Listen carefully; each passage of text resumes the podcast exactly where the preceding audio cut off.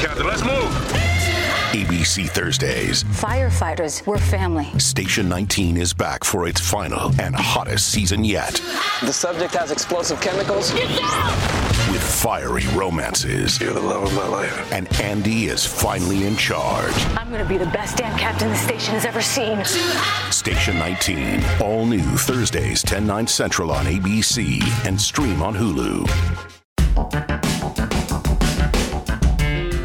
Hockey Canada is facing scrutiny for how it handled the investigation into and settling of an alleged sexual assault involving some members of the 2018 World Juniors team. Sponsors have pulled funding and executives have appeared before members of parliament to answer questions, but many are wondering what it will take to make systemic change to the organization that governs the game from the grassroots to the elite levels. I'm Dave Breakenridge, and this is 10 3. Postmedia national sports writer Scott Stinson joins me to discuss how these allegations and others came to light what Hockey Canada has pledged to do going forward, and why that may not be enough. Don't forget you can find us on Apple Podcasts, Spotify, Google, even Amazon Music now. I'd love it if you could leave us a rating, a review, and tell your friends about us.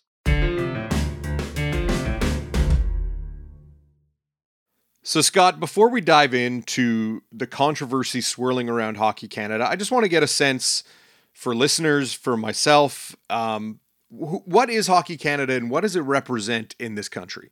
So we have something in Canada called National Sports Organization. So it is uh, kind of an umbrella organization that takes in funding from a bunch of different sources and then administers the game and the sport across the country from a grassroots level, you know, kids, beer leagues, that kind of thing, right up to national team programs that would compete in things like the Olympics or the World Championship. So the same thing is true of golf or soccer or tennis. People, listeners, be familiar of, you know, they all have basically the same name: Tennis Canada, Golf Canada, Canada Soccer, as a, a slight change. And so, yeah, they are responsible for, simply put, administering the game in this country and yeah, as I say, that goes right right down to to the lowest levels and up to the highest, really. So, other than the professional leagues like the National Hockey League or even the American Hockey League, they basically have some degree of responsibility for for the way the game is played in the country. This spring, late this spring, came kind of shocking news that Hockey Canada had quietly settled a lawsuit that was brought against them relating to alleged sexual assault of a woman at an event in 2018. When did that story break, and, and what do we know about that particular event? In late May, TSN's Rick Westhead reported that a lawsuit had been filed a month earlier by a young woman who was 24 now but was 20 at the time. There was a gala event in London, Ontario. Members of the 2018 World Junior team were there. She says she met one of them in a bar in London and willingly went back to his hotel room. But she also says that she was quite intoxicated and was plied with drinks. And at some point over the course of the evening, several other players came into the room and there were acts of sexual assault that took place without her consent. So that's what she alleged in this lawsuit, in which was filed just in April of this year in the London courthouse. And Hockey Canada basically settled with her for an undisclosed amount in a matter of weeks, and before TSN even had a chance to publish the story about the existence of the lawsuit. So it was settled quickly, and by the time TSN disclosed the story to the general public, it had already been there had already been an exchange of money having taken place. So that's basically the gist of it. And uh, there's been some development since, but that is the thrust of the story at the root of the whole thing. What happened in the immediate aftermath of this reporting and and the settlement? As I understand, Hockey Canada lost some sponsors. They were called before Parliament previously. What happened in the immediate couple weeks after the story broke?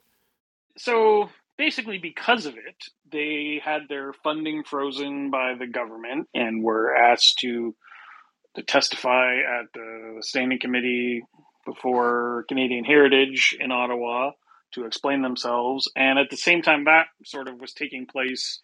Corporate sponsors were severing their relationship.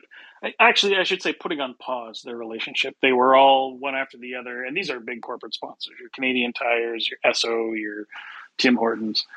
They were all saying some form of we are not going to give any money to this organization until we are comfortable that they are making the changes necessary to ensure a safe environment and so on and so forth. It's sort of the stuff that you would expect them to say. I'm not going to get into the details, mm-hmm. but the rather boilerplate, this is bad, we don't want to be associated with it until they sort themselves out. So that all happened pretty soon after the initial report in May, I would say. And then there's been some further revelations, which is that the money that was used to settle this lawsuit came from a fund that they had set aside within Hockey Canada's budget to basically deal with things outside of the normal insurance process. So essentially, payouts for things like injury claims and, as it turns out, sexual assault claims and things that they didn't necessarily want to go through the insurance process to have covered. They had this money set aside that they were able to access in the event of these unusual events. So it's not the only thing this fund was for. It, it did other things, but it did allow them to basically pay out payments kind of not off the books, but in a part of the books that would have less public scrutiny. And one of the more controversial aspects of it was that this one of the sources of revenue for this fund was from grassroots registration fees, which people were shocked to learn that their money that they might have spent to sign up their kid to play hockey at, you know, midget or atom or whatever level was ultimately a portion of which ultimately went to settle lawsuit. So that part was controversial as well. So we have reports of this lawsuit. We have reports of the settlement, the fees. Hockey Canada officials are called before Parliament. And I can imagine from Hockey Canada's perspective, they probably felt, okay, we've addressed this, or we feel like we've addressed this. But the story just doesn't seem to want to go away. What else have we learned about the goings on at Hockey Canada in the intervening weeks between June and late July? To me, I think the detail that is really puzzling and that I've yet to hear any rational explanation for is that so they get this lawsuit and they say they settled it quickly because they didn't want to put the complainant through the process of you know legal scrutiny where every claim in a statement has to be assessed and then the defense has the opportunity to say well were you drinking and what's your behavior like and have you done this kind of thing before? You know all the things we know can happen in claims of sexual assault. So they said they wanted to pay this off quickly so that she was spared that trouble. But the strangest part about it is that they chose to settle it through these basically without going through insurance by liquidating some assets out of this fund and cutting the young woman a check. And without giving the players who, who weren't identified in the lawsuit, uh, but without giving giving them an opportunity to be involved at all, they basically settled it on their behalf and said, "Okay, we've taken care of this." this week on, on Parliament Hill when the hearings they've been actually been twice before the Heritage Committee. They went back this week in, in late July. One of the que- lines of questions from one of the MPs was basically like, nobody does this. when when you get sued, as if an organization gets sued, they generally speaking at least push back a little. They take issue with some of the veracity of the claims, or they test them. I shouldn't say they necessarily accuse the statement of claim of being untrue, but they subject it to some sort of scrutiny, and they have an insurance company which has lawyers who that's what they're for. I mean, you pay insurance so that you have access to them in times like this. So it's all very strange that they chose to handle it this way, both with the haste in which they sought to settle it and the the manner in which they did, which is kind of do it through this side door, and to not allow the players to have any ability to respond. So now you have a situation where if and when the players are identified, and I imagine they will be, they've already had it settled on their behalf. So they can say, well, the way the claims were made is not the way I thought it went down. I I dispute the veracity of the allegations. And so on and so forth. But there's already been a payment, so it at the very least, it's going to make it very awkward for the young men who, or at least who were young men at the time, to give their sides of the story. So that is the part of the story that to this day seems unexplained to me. And when it comes to the investigation into these allegations, it appears that even that on the part of Hockey Canada seems to be lacking. There are reports that a number of the players who were allegedly involved in this were not compelled to take part in the investigation. The investigation was shut down by Hockey Canada. It's since been reopened. The the police investigation into it didn't go anywhere. That has since been reopened. What can you tell us about accusations that perhaps Hockey Canada didn't do its due diligence in trying to get to the bottom of this? Yeah, I'm glad you brought this part up because it is a big part of the story, Dave. So, when they initially found out about these uh, allegations in 2018, they did hire an outside law firm to conduct an investigation uh, at the same time that they contacted London Police Service and, and told them about the allegations. So, they were conducting their own investigation or a third party, quote unquote, third party investigation. The investigator, who is a lawyer, told the committee this week that she was able to interview 10 of the 19 players on the team. The complainant did not want to participate, which mm. is not unusual in sexual assault allegations. It is not uncommon for women to not want to really relive it, to be subject to scrutiny. It just it happens, unfortunately. So she she at that time did not want to participate.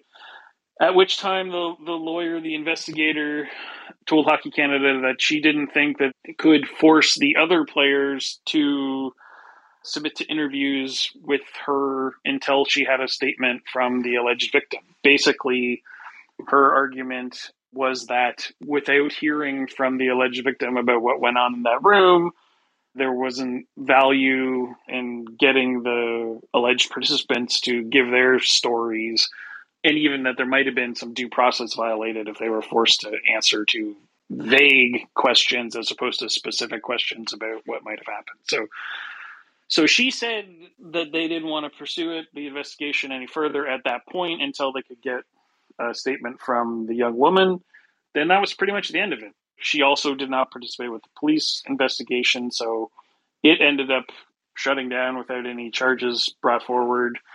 And then nothing really happened. And and that's the part of the story that speaking about the other part that, you know, remains unanswered is why Hockey Canada felt at that time that just letting it go was a suitable course of action. It's one thing for the police to say, well, we can't really do anything further because we don't have a statement from the alleged victim, we don't have enough details, and we can't really go forward. I would say that's not unusual in cases of sexual assault for the police to decide they can't really prosecute or they can't really lay charges without the cooperative witness. But Hockey Canada isn't under that kind of legal framework, and they could have forced players to say, "Look, we need you to talk to our investigator." These are teenage players at the time, or twenty years old at, at the most, who obviously would have had some leverage or been subject to some leverage from Hockey Canada, having just played for the World Junior Team. So I feel like that's the part that they haven't really explained is why they didn't take some action to say, you know, these allegations sound extremely serious and we need to find out if people who we were responsible for at this event did something very wrong and if so we need to do something about it. So that's basically where we were. They let it go uh, and, it, and honestly, we would have learned nothing about this had she not four years later, decided to file a statement of claim. We'll be right back.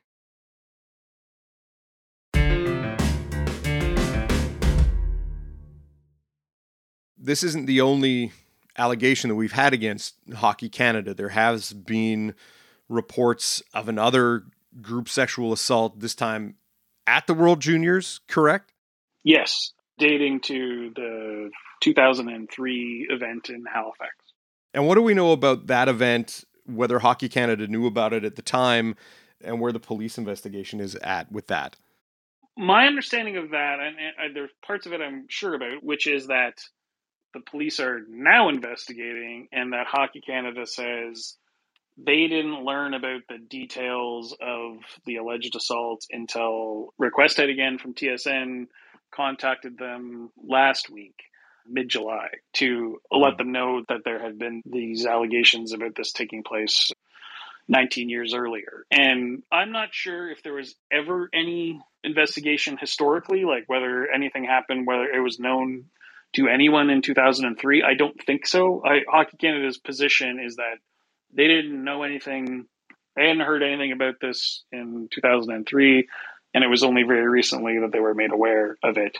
They did say in Ottawa yesterday that they had heard a couple of weeks ago a rumor that something might have happened in 2003. And so I, you know, I don't know mm-hmm. what that means, but apparently there was some talk floating around amongst a, a staff member that there, there, might be something coming down about something in 2003. But they insist that it wasn't until they heard from TSN last week that they understood the full details of the allegations. Now, there have been calls for Hockey Canada to take serious action, that there obviously is a culture here that allows for abuse to happen and this has gone on 2003 allegations at the world juniors. Obviously you know former coaches like graham james have infiltrated the sport and abused players. There's been other allegations of abuse of players. What has hockey canada said that they're going to do in the wake of this? And will any officials in this resign their post or lose their job I'll answer the second question first. At this point, they are seemingly very reluctant to have anyone step down. Scott Smith, he's the current uh, president and CEO, rec- took over for the recently retired Tom Renney in that role.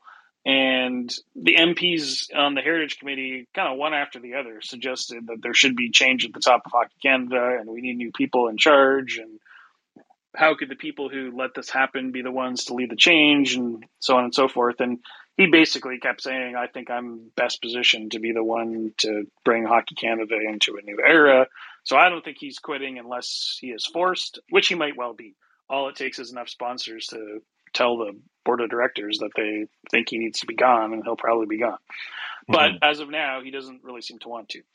And then the question of what they're doing, there's the specific things like reopening the investigation, compelling the players who didn't participate in their internal investigation in 2018 to participate now, otherwise they face lifetime bans from anything to do with Hockey Canada. Although whether that means anything to them is, you know, only really matters to the players if they're if they don't anticipate playing in a World Championships or a World uh, or the Olympics anytime soon, then not being part of Hockey Canada events is not necessarily a big deal for a player. And then they have a it's a lame phrase, but it's an action plan to make a bunch of changes. Better reporting structures about things like sexual assault and mistreatment, better education. They refer to it as breaking the code of silence, which is, a, is sort of an allusion to the idea that if something bad happened amongst one of its players, that it would be seen as bad teammate behavior to tell anyone about it dealing with issues like toxic masculinity, uh, consent, alcohol abuse, uh, you know, especially in parties and social settings. So it's really been an acknowledgement that it is a cultural problem within hockey and in certain levels of hockey. I, I mean, I don't obviously mean to say your kid's pee wee team is a problem, but there have been enough issues and enough problems that they are saying we acknowledge that there is a structural, cultural issue here, and we need to put new structures in place to try to make sure this stuff doesn't happen. The other question is whether the junior hockey system as a whole needs to be broadly reformed. And I'm not sure that that is going to happen, even though there's an argument to be made that the way the system is set up uh, contributes to some of the problems we've seen. We have several leagues under one umbrella that has, you know, kids from not just across Canada, but they bring in international players as well. But instead of playing in their communities, they go to these far flung provinces and play in small communities and you know are isolated from their original support network and they have to trust the people that they're with. And we've seen instances where that trust has been broken. Is there a way to reform that system so maybe the two Alberta WHL teams have to have Alberta players and the Saskatchewan WHL teams have to have Saskatchewan players and so on and so forth.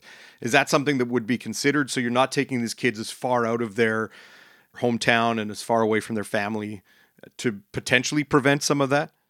I think these kind of discussions should be on the table. I think the fact that we have a system where players as young as 15 and 16 are forced to leave their homes to go play in some small town elsewhere in the province or even in a neighboring province to you know theoretically be also attending high school and learning that part of your education while still training and playing and you know going on buses from town to town to play.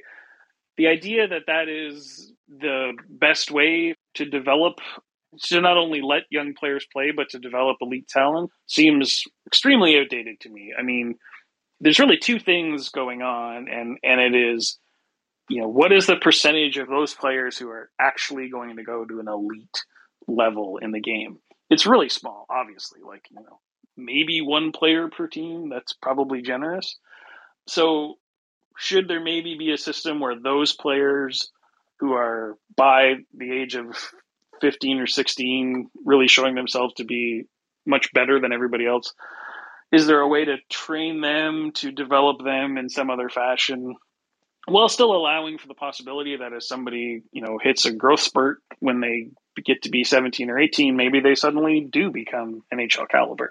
So I think there would be a way to have a junior league that exists without all the requirements of moving people around and a draft and all those things, and to potentially have a development avenue for the best of the best of the best that doesn't even necessarily feed into that. Or maybe if it does, they just play on the local team and that's how it is. But you have this weird thing where the team or the CHL, you know, functions almost as a professional league with a draft and with trades and with no sort of geographic anchoring in terms of where the players play but it's not a professional league you know they they're just teenagers and they don't even get paid they get their mm. their compensation is they get their tuition paid for if they don't leave and if they behave properly. You know, like that's the other part of it is they don't necessarily get access to the free tuition that they're supposed to get if they get cut, for example, or if they don't like their team and they end up deciding they don't want to play, you know, in that environment anymore. So it is a system that to me it's it's always been the way it's been done in Canada, but it doesn't seem to me like it's the only way it could be done. Lastly, these discussions are all taking place as Canada is set to host a redo of this past winter's World Junior Championship. The event, I don't imagine, is going to be canceled. It's a double IHF event. It's not necessarily a Hockey Canada event, but are there concerns about sponsorship for the event, ticket sales, and even Team Canada saying we're not going to play? Like, could Hockey Canada pull its team out? I don't think so, Dave. I mean, partly because they're already in the process of, you know, they're doing the red and white games and they've got essentially a selection camp happening. But it is fascinating to see how little they are talking about it in the way that they normally do.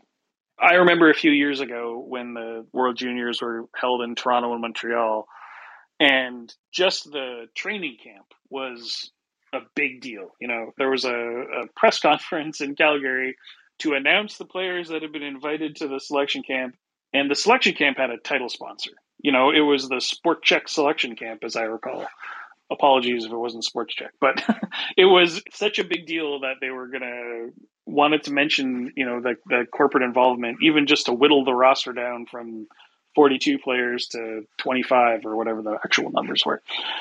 But now that is all sort of happening without any fanfare, without any media coverage, without Hockey Canada even talking about it, because I think they realize quite obviously that now is not really the time to talk about the World Juniors when you have all this bad PR stuff happening. So, look, I think the tournament's going to happen. I think it'll, as you say, it's not even a Hockey Canada event even though they're sort of like the unofficial co-sponsor of all world junior things because it's become such a big deal in this country But mm-hmm. I think it'll take place. I think Canada's team will enter.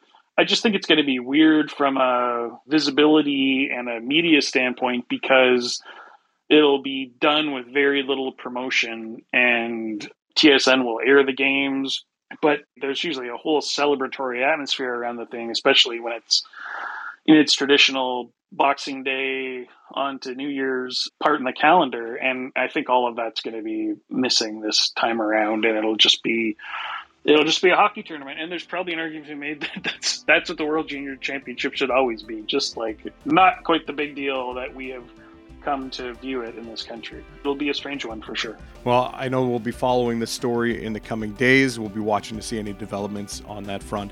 Scott, thanks for your time. Thanks, Dave, as always. 10 3 is produced by Sean Knox. Theme music by Bryce Hall. Thanks to my guest, Scott Stinson. More from him at nationalpost.com. I'm Dave Breakenridge. Thanks for listening.